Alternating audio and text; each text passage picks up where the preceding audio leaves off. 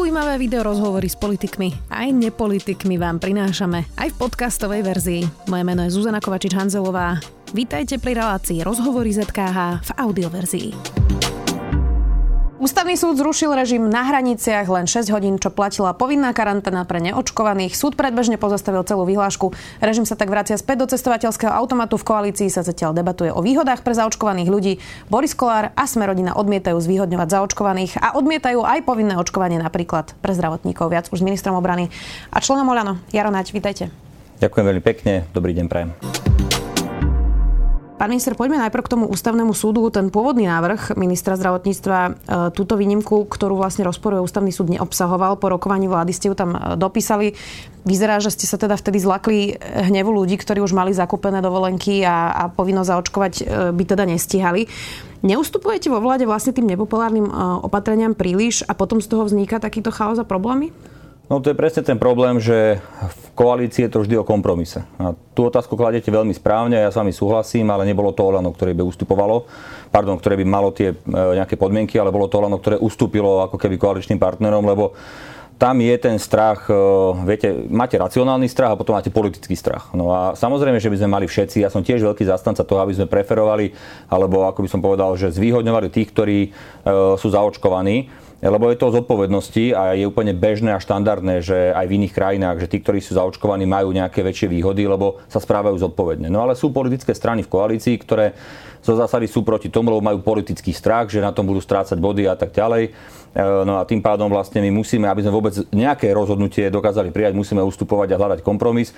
Vlado Lengvarsky prišiel s dobrým návrhom, ktorý ale po pretrasení v koalícii musel byť zmiernený a teraz ústavný súd vlastne povedal, že ten pôvodný návrh vláda Lengvarského bol správny a tento pretrasený bol protiústavný a vráti sa to teraz nie do cestovateľského semaforu. To bola pôvodná myšlienka, ale my už vieme, že sa to vráti vlastne do toho pôvodného návrhu, ktorý vláda Lengvarský mal. Ten prísnejší. Áno. V koalícii máte teda ten spor o to, že či dávať očkovaným výhody alebo nie. Boris Kolár to stopol a on včera v tomto štúdiu povedal, že antivaxerov treba tolerovať tak, ako od neho chcú, aby toleroval LGBTI komunitu. A že už sme tu v minulosti delili ľudí aj podľa žltej hviezdy počas druhej svetovej vojny. Tieto prirovnania vám prídu patričné? Neprídu mi ani patričné, nebudem komentovať uh, Borisa Kolára, samozrejme on komunikuje so svojím voličom, ja hovorím to, že tu sú nastavené nejaké pravidlá, ktoré 10 ročia fungujú, napríklad aj ktoré sa týkajú vakcinácie alebo teda očkovania.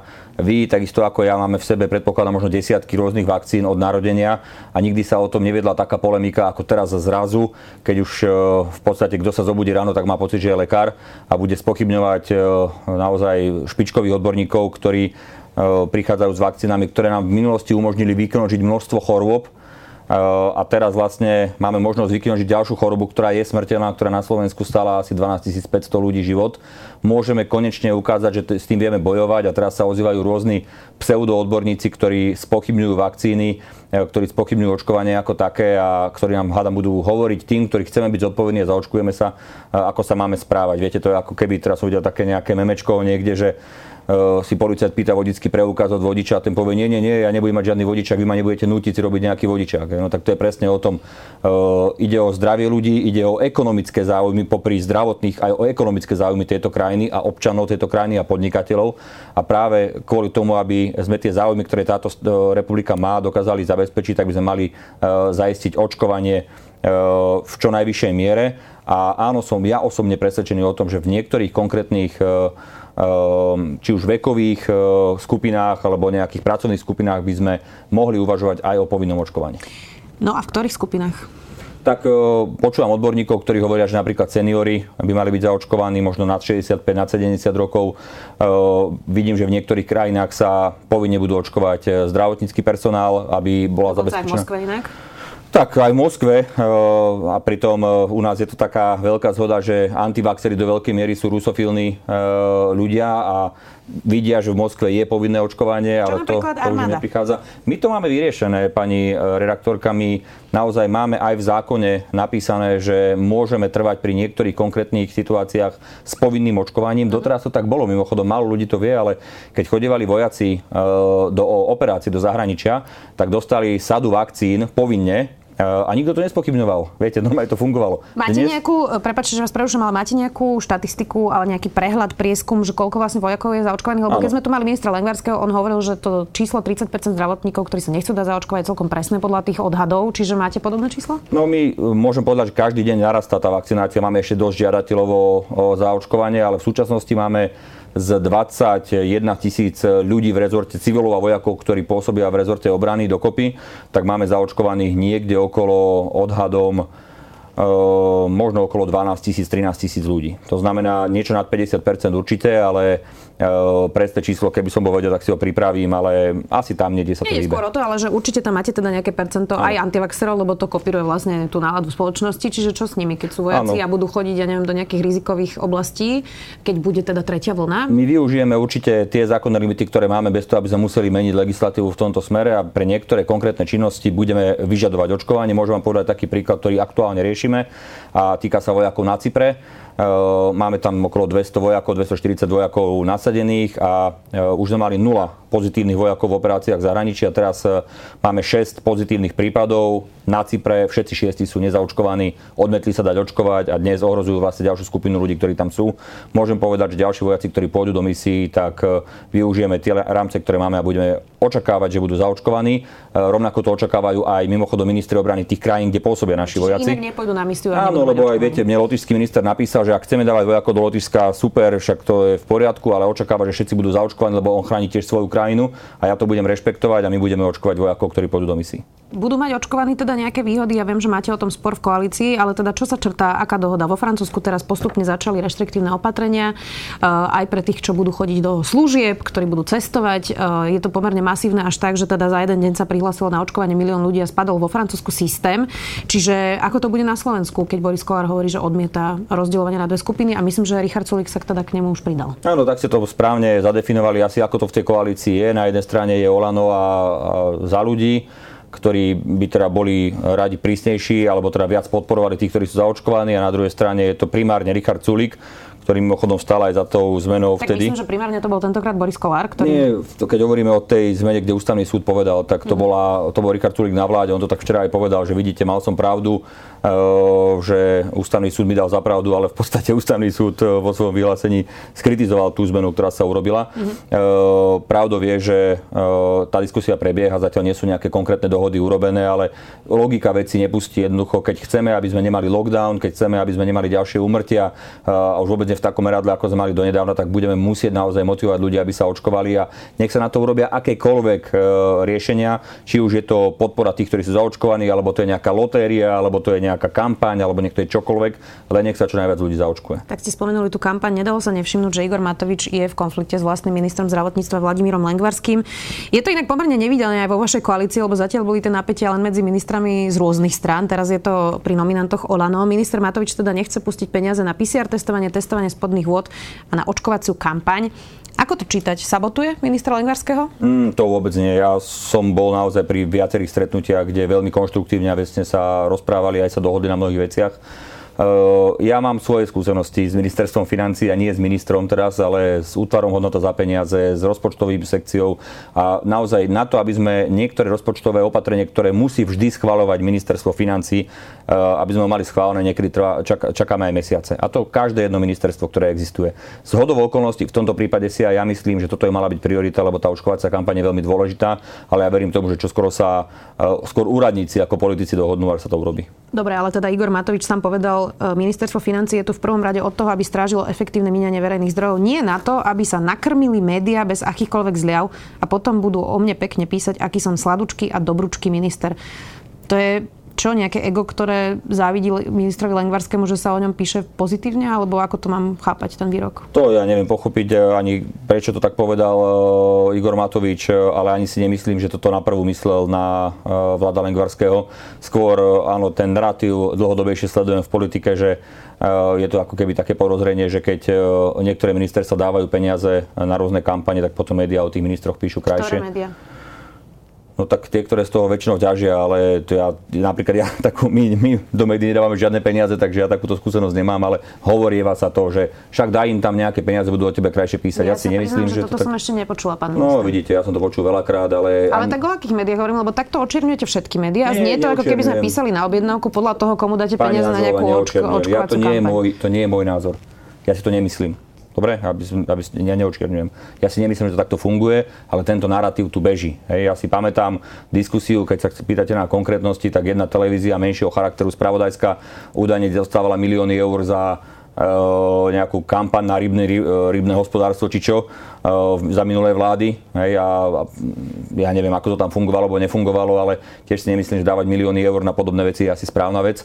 Uh, či to malo nejaký vplyv potom na to, že tá televízia niekoho pre, protežovala alebo nie, to ja neviem. Ale ten narratív o tom, že sa dávajú peniaze na kampaň do médií a potom tí konkrétni ministri sú na tom ako keby lepšie, ten tu beží. Hmm. Ja si to osobne nemyslím, vám hovorím, čo počujem. Dobre, tak pre denník sme to neplatí, aby sme to len zadefinovali. Kritizovala to inak aj prezidentka Zuzana Čaputová a hovorila, že je nepochopiteľné, že sa tí ministri medzi sebou nevedia dohodnúť na očkovacej kampani. Kritizoval to aj Richard Sulík. Za vážnu chybu to teda označil aj Boris Kolár. Nie je to teda vážna chyba, že sa to ešte nevyriešilo, aby tie peniaze na tú kampaň išli? Ja považujem za veľmi dôležité, aby kampaň bola čo najviditeľnejšia, čo najaktívnejšia a čo najúčinnejšia čím skôr. To znamená, e, áno, e, verím tomu, že sa čoskoro dohodnú, ale opakujem ešte raz, sám mám niekedy e, až príliš veľa trpezlivosti s tým, že mesiace čakáme na podpis jednoduchých vecí, lebo úradníci na ministerstve financí, tí, čo tam medzi sebou, kým si to podpisujú, tak to trvá veľmi dlho. Keď by niekto to videl ako pomstu Vladimirovi Lengvarskému za Sputnik, videl by to nesprávne? Asi áno. Asi áno. Ja by som to nedával dokopy. Eh, Vlado Lengvarsky to nemal jednoduché s tým Sputnikom, pretože pravda je taká, a to hovorím ako člen vlády, že eh, ak sme teda chceli Sputnikom očkovať, tak sme mali začať tým Sputnikom očkovať, keď sme ho doviezli na Slovensko. A na to mal všetky možnosti aj Marek Krajči, mohol to urobiť.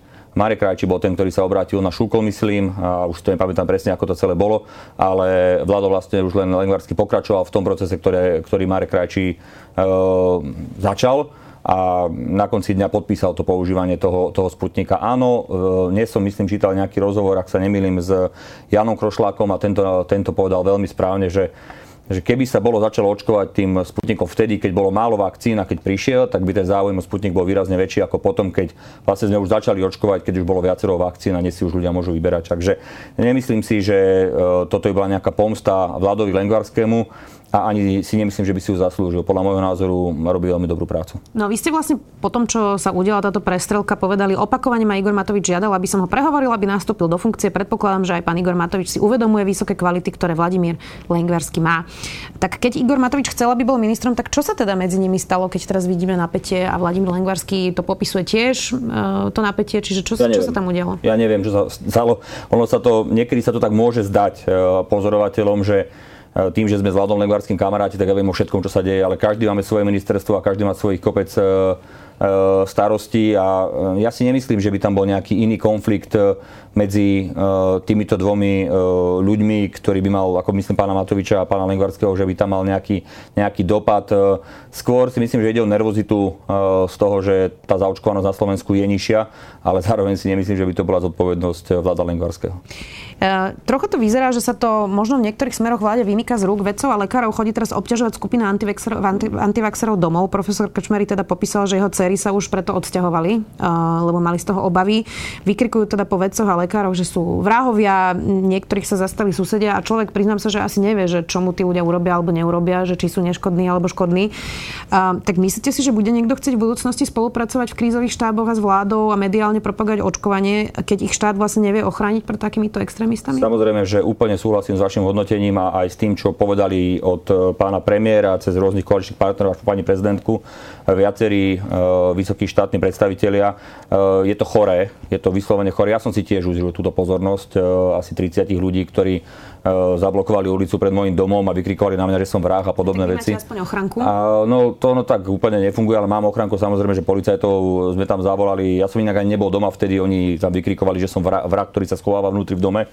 Bol som asi 400 km odtade, ale nevadí, len je to chore, aby, aby chodevali jednoducho za ľuďmi, ktorí sú vedcami, ktorí sú odborníci, ktorí sú lekári, ktorí zachráňujú ľudské životy, rôzne typy ľudí a vyhrážali sa im smrťou a vykrikovali na nich, že sú vrahovia.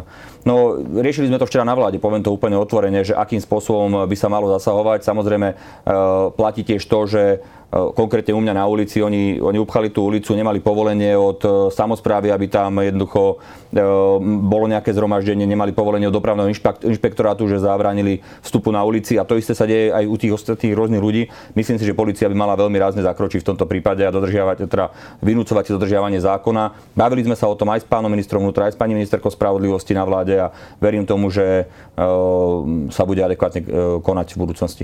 Inak na hraniciach zasa hľadkujú slovenskí branci, ktorí na sociálnych sieťach vypisujú, že sa im ozbrojené zložky podriadili. A teda videli sme aj Kotlebovcov, ktorí oťahovali betonové zátarasy na hranice a ostatne tam vlastne zatkli aj poslanca Krupu. Začína to tak trochu vyzerať, že keď je niekto dostatočne odvážny a hlučný, uh, tak si môže robiť, čo chce. Slovenskí bránci to sú takí, to sú takí škriatkovia, ktorý, ktorých je naozaj pár desiatok po Slovensku, časť z nich zásadne pomilených ľudí a časť z nich ako keby ovplyvňovaný negatívne tými pomilenými z nich majú vojaci srandu. Nie, že sa im e, k ním slušne správajú, ale správajú sa k ním skôr tak, že no čo chlapci moji, čo vy tu chcete robiť. Ako, e, snažíme sa ich e, dostatočným spôsobom upozorňovať na to, že kde sú už hranice, kde už ďalej nepôjdeme, ale celkovo slovenskí bránci o nich sa viacej hovorí, ako majú reálne výtlak a, a navyše sú pod takým drobnohľadom, že ani centimetr nesprávajú bez toho, aby sa o tom nevedelo. Dobre, tak poďme k tým kotlebovcom a, na hraniciach. A k tým kotlebovcom na hraniciach padni komu padni a zákon platí pre každého. Jednoducho takto to má byť. Keď si myslia, že oni budú ako keby burcovať emócie a zháňať si voličov tým, že budú porušovať zákon, tak im môžem povedať, že na to doplatia, tak ako na to doplatil, myslím, pán poslanec Krúpa, e, ktorého čaká ďalšie konanie v tomto smere a, e, a budeme postupovať takýmto spôsobom vždy a všade. Je to skôr otázka na ministra vnútra, ale aj v tomto prípade policajti konali veľmi správne E, zadržali ho a bude to mať ďalšie trestoprávne vyvodenie a e, keď si myslí, že takouto cestou e, sa chce presadzovať politicky, tak nech to skúša ďalej. Poďme ešte k aktuálnym kauzám. Podľa bývalého prezidenta finančnej správy Františka Imreceho vzal Roman Mikulec ako riaditeľ vojenského spravodajstva úplatok 100 tisíc eur pri nakupe IT systému od spoločnosti SAP, vlastne tú náhrávku Branislava Zuriana, bývalého šéfa NAKY, práve s Františkom Imrecem zverejnil týždenník plus 7 dní. Ono sú to vážne podozrenia, hoci teda nie sú potvrdené, tak nemal by Roman Mikulec odstúpiť? Ja som sa včera k tomu vyjadril uh, aj po vláde, keď sa ma pýtali rôzni novinári. Ja som videl nejaké interné dokumenty ministerstva, kde Roman Mikulec svojou vlastnou rukou, svojim perom uh, práve ako keby opravoval tie dokumenty, e, ktoré boli a žiadal si viac informácií, či je to naozaj potrebný software, e, či e, bude využiteľný, koľko to bude stáť, či je to jediná firma, ktorá dokáže tento software zabezpečiť a tak ďalej. Čiže ja nemôžem hodnotiť, či niekto bral alebo nezobral to, samozrejme to je čistá špekulácia, ale skôr si myslím, že opäť ide o ten prípad toho, keď sa silomocou akože snaží niekto očierniť niekoho iného a, a asi na to nebude veľa pravdy to, čo som videl, sú listinné dôkazy a ako som videl listinné dôkazy, aj som ich predložil v Národnej rade pri odvolávaní Romana Mikulca v súvislosti s tou sbs kde jednoducho bolo explicitne napísané, že Romanovým perom na tej správe, že jednoducho, aby to bolo všetko košer a tak ďalej, tak, to, tak to isté som videl aj teraz. Len to samozrejme to už sa ďalej nedá, lebo je ľahké niekoho očierniť a, a špeciálne, viete, pán Zurian pri všetkej úcte, ja voči tomu človeku veľa dôvery nemám, pretože uh, viem, ako sa správal ku mne, keď bol šéfom NAKY, ako sa NAKA správala ku mne viem o jeho prepojeniach na pána Balciara. To myslíte uh, vtedy, keď vám zobrali telefón? Áno, keď ma obvinili, niekde ma tam obvinili v Bojniciach, ľudia z Bratislavy, hej, na priamy pokyn pána Zuriana. Uh, viem o jeho prepojenia na pána Balciara. Pre mňa pán Zurian nikdy nebol a nie je dôveryhodnou osobou. A úprimne poviem, aj som to tak hovoril aj, aj Romanovi Mikulcu, ja som sa čudoval, že ho tak dlho vôbec držal v tej pozícii. A, a to, že on je teraz akože ukrivdený a, a zjavne sa bojí toho, čo môže nasledovať a, a teraz e, rýchlo vyťahujú kaďaké e, očierňovačky na niekoho, Dobre, dôveryhodný nie je ani Ludovít Mako, ale teda vypovedám a inak ako znútra, keď niekto vypoveda, to prosto nejde, keď je nejaký organizovaný zločin. Uh, Igor Matovič inak minulý rok v denníku N v marci povedal, ak je to čo len podozrenie, ten človek musí byť odstránený z verejnej funkcie, kým sa neukáže opak. Tak nedobiehajú vlastné výroky teraz Igora Matoviča? Tak to nech, nech povie Igor Matovič. Ja viem, akým spôsobom uh, sa fungovalo na Národnej kriminálnej agentúre a mimochodom, tie informácie, o ktorých hovoril pán uh, Zúrian aj v tej nahrávke, tie sú známe veľmi dlho v bezpečnostnom prostredí. On bol šéfom NAKY On už dávno mal na tom robiť a nie je to tam niekde poza bučky s Imrecem komentovať a komunikovať a, a vyťahovať nejaké informácie.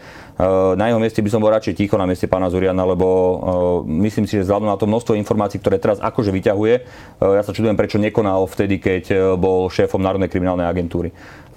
Táto vec podľa mojich informácií bola riešená už pri kauze tunelovania vojenského spravodajstva v rokoch 2012, 2013, 2014 a už vtedy bolo preukázané, že sa nezaklada na pravde. Čiže tam už je ako keby vyšetrovanie prebehlo a to za, to za Ficovej vlády a keď sa vtedy nepotvrdilo, tak si myslíte, že teraz akože sa, čo by sa nové muselo stať, aby, aby tí ľudia, ktorí to v minulosti preverovali, že teraz zrazu e, zmenia názor ak e, bude nejaký jasný dôkaz o takom, takomto konaní, ja tu nie som na to, aby som obhajoval Romana Mikulca a ani nikoho iného.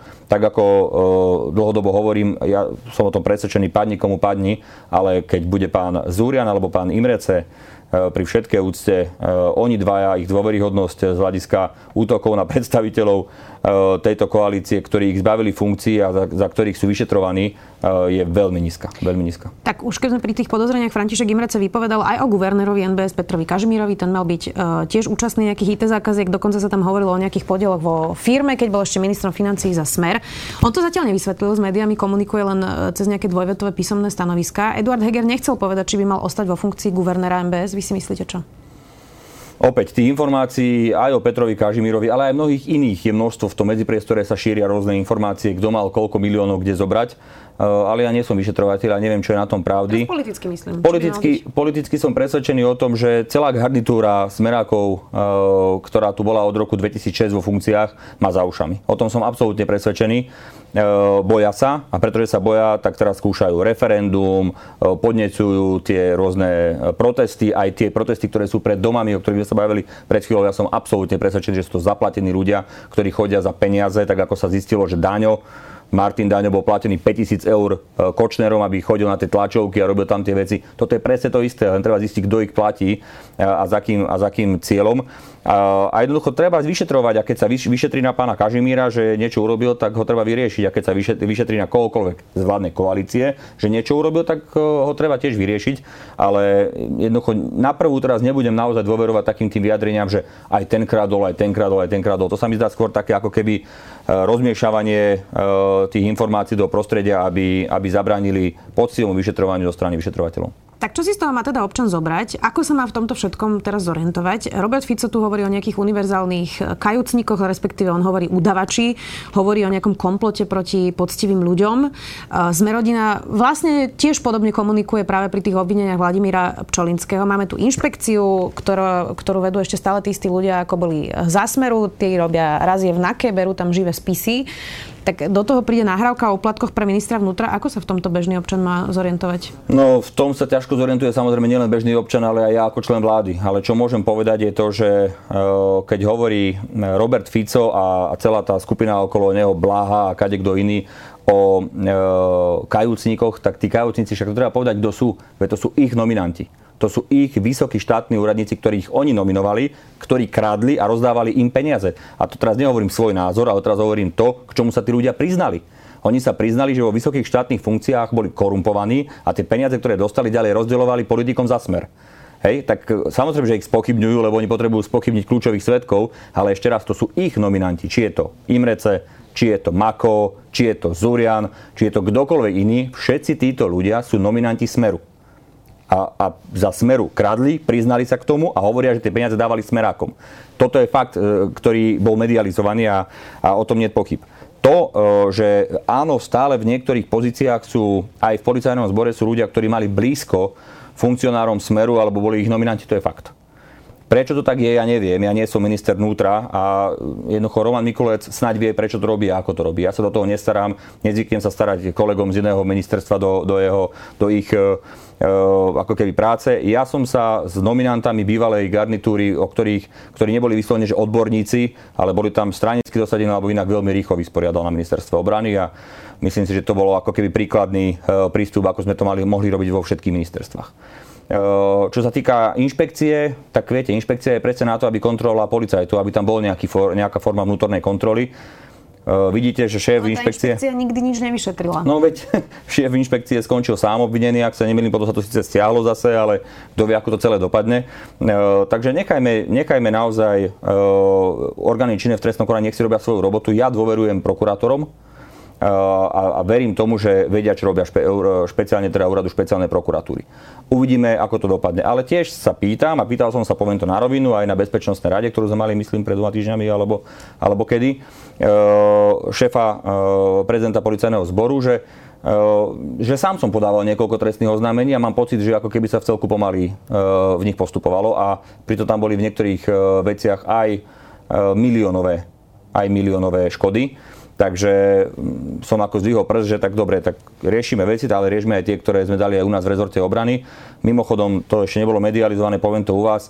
Úrad pre verejné obstarávanie nám dal pokutu 253 tisíc eur e, za, za obstarávanie, tak ako si to predstavovala Slovenská národná strana e, v minulosti a teraz prišla pokuta. Obstarávanie čo? E, to bolo pri obnove hotela v rámci akciovej spoločnosti Horeza v rezorte obrany.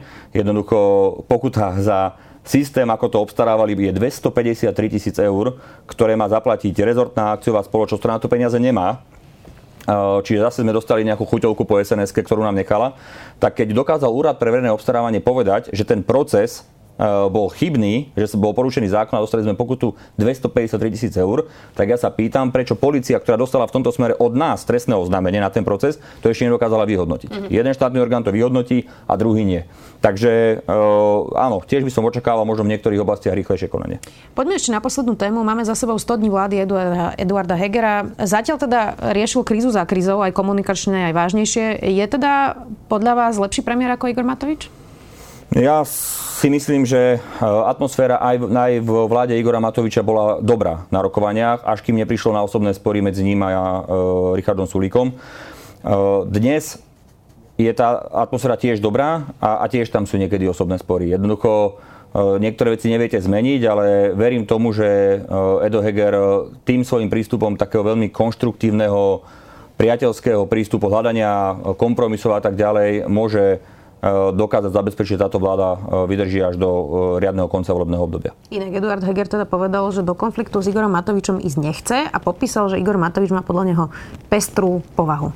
áno, Igor má pestrú povahu a áno, Edo nechce ísť s nikým do konfliktu, ale zažil som ho aj v takej pozícii, keď si buchol po stole a ja si myslím, že e, takáto jeho vlastnosť je pozitívna vlastnosť. No a ešte som chcela pokračovať, že on napríklad, myslím teraz Igor Matovič teraz hovoril, že prezidentka je zlomyselná a zmarila právo ľudí e, na referendum o predčasných voľbách. Hoci vo vašom programe pred voľbami ste explicitne písali, že chcete sprístupniť referendum viac, ale zrušiť to, aby mohlo ano. byť o predčasných voľbách. Potom hovorí o očkovaní, ale sám teda sa zaočkovať mesiace nedal, teraz vraj čaká na Sputnik, nechce dať peniaze na očkovaciu kampaň, tak nie je zlomyselný naopak Igor Matovič? Ja nebudem hodnotiť Igora, môžem povedať to, že uh, áno, áno, ja tiež eh, by som v žiadnom prípade nehlasoval za taký návrh ústavného zákona, ktorý by eh, umožňoval robiť referendum o predčasných voľbách. Povedal som to aj včera mediálne, hovorím to aj dnes. A áno, máte pravdu v tom, že v našom volebnom programe bolo napísané, že my zo zásady sme proti tomu, aby referendum mohlo byť o, o predčasných voľbách, lebo v tom prípade v konečnom dôsledku by ktokoľvek, kto nevyhrá voľby, mohol okamžite zbierať podpisy a v podstate Robert Fico to robí vždy. Keď on je pri moci, tak tvrdí, že referendum o predčasných voľbách je nezákonné, nepriateľné, hrozné, ale keď on nie je pri moci, tak zo zásady zbiera podpisy na referendum. Už dve referenda také boli. Ak si spomínate tretiu, teraz už zastavil ústavný súd. Ja si myslím, že bolo správne rozhodnutie pani prezidentky, že sa obrátila na ústavný súd. Eh, aby ten raz a navždy povedal, v akom stave to je v súlade alebo z nesúlade s ústavou. Eh, ústavný súd povedal, aké je stanovisko, treba to rešpektovať. Nebola zlomyselná. Ja si nemyslím, že bola zlomyselná, ja si myslím, že využila svoju právomoc a urobila správne, lebo tu bolo množstvo otázok aj medzi politikmi a ja som sa pýtal, či to je v súlade alebo to nie je v súlade s ústavou a máme rozhodnutie ústavného súdu a tak je to správne. Ja už ste viackrát povedali, že nechcete komentovať Igora Matoviča, ale čo si myslíte, že on zabudol, že to mal v programe, keď teraz hovorí niečo úplne opačné? Mm, Viete, jednu vec e, ľudia zvyknú podceňovať na Igorovi a e, ja som sa naučil v tom vzťahu s ním to, že on naozaj má cit, politický cit pre konanie v konečnom dôsledku vďaka tomu sme vyhrali voľby. On jednoducho vie trafiť e, e, tú politickú situáciu tak, aby, aby dokázal ľuďom e, ponúknuť riešenie, ktoré očakávajú. Možno to s tým súvisí, ja neviem, ale faktom je to, že ja osobne si nemyslím, že referendum o predčasných voľbách je správny, nejaký, správna možnosť. Kdokoľvek vyhrá kedykoľvek voľby, buď tá vláda, ktorá dostala mandát od ľudí, vládne 4 roky, alebo sa sama uzniesie na tom, že vládnuť nebude, lebo spolu vládnuť nechce ale zbierať podpisy, aby ľudia mohli vládu odvolať. My tu nemáme imperatívne mandáty poslancov, nevieme odvolávať poslancov a takisto by sme nemali ani ľudovým hlasovaním riešiť ukončenie volebného cyklu. Keď ste hovorili, že má cit pre politiku, tak nestratil ho? Má najnižšie číslo dôveryhodnosti, nižšie ako Robert Fico po vražde, keď musel odstúpiť z postu premiéra? Viete čo, veľmi úprimne, ja veľmi neverím týmto prieskumom. Videli ste v konečnom dôsledku, ako to bolo, že v novembri 2019 e, sme mali 5% v prieskumoch a vo februári sme vyhrali ale, voľby. Asi, asi cítite, že uh, ľudia sú naozaj ako cítim, nahnevaní? Cítim, cítim. Aj na Igora Matoviča? No tak, pozrite sa, áno, aj na Igora Matoviča, aj na mňa, aj na iných. Cítim to, ale nemyslím si, že by tie čísla boli až také, aké Eh, sú komunikované. Ja teda chodím veľmi veľa po regiónoch a nemám ten pocit, viete, to sú také tie vtipné momenty, minulé to Gabor Grendel eh, presne napísal na sociálne siete, má úplnú pravdu. My chodíme po regiónoch a tí ľudia sú veľmi priateľskí, ústretoví, stretávame sa. Viete, my nemáme takých tých eh, podovážaných, ako mali smeráci, že si podovážali z okresných buniek svojich členov a tých tam vítali. Ja chodím bežne na rôzne verejné podujatia a tí ľudia sú veľmi príjemní a veľmi priateľskí. Áno, sem tam sú aj negatívne reakcie, ale o tom je politika. Ale naozaj si nemyslím napríklad že by z desiatich e, ľudí 7, e, lebo tak vyzeralo to číslo, ktoré bolo napríklad o mojej, o mojich, e, o mojej podpore, že by z 10 ľudí 7 bolo proti mne. Vôbec si to nemyslím. A takisto si ani nemyslím, že by uh, mali zásadné negatívne preferencie ľudia voči hnutiu Olano.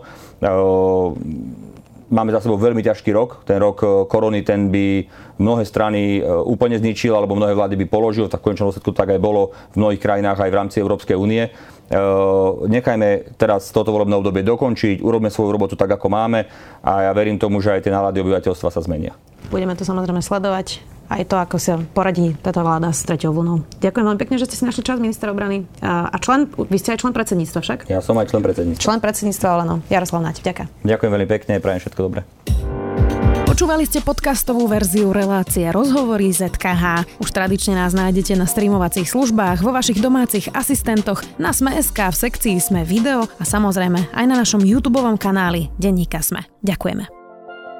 Asi máte radi informácie, inak by ste nepočúvali naše podcasty. Ak teda chcete vedieť o všetkom podstatnom, vymysleli sme niečo nové. Každé ráno za vami príde nielen podcast, ale aj náš ranný briefing, newsletter, ktorý je zadarmo a dozviete sa z neho všetko dôležité. Ak ho ešte neodoberáte, spravte tak na adrese sme.sk lomka briefing.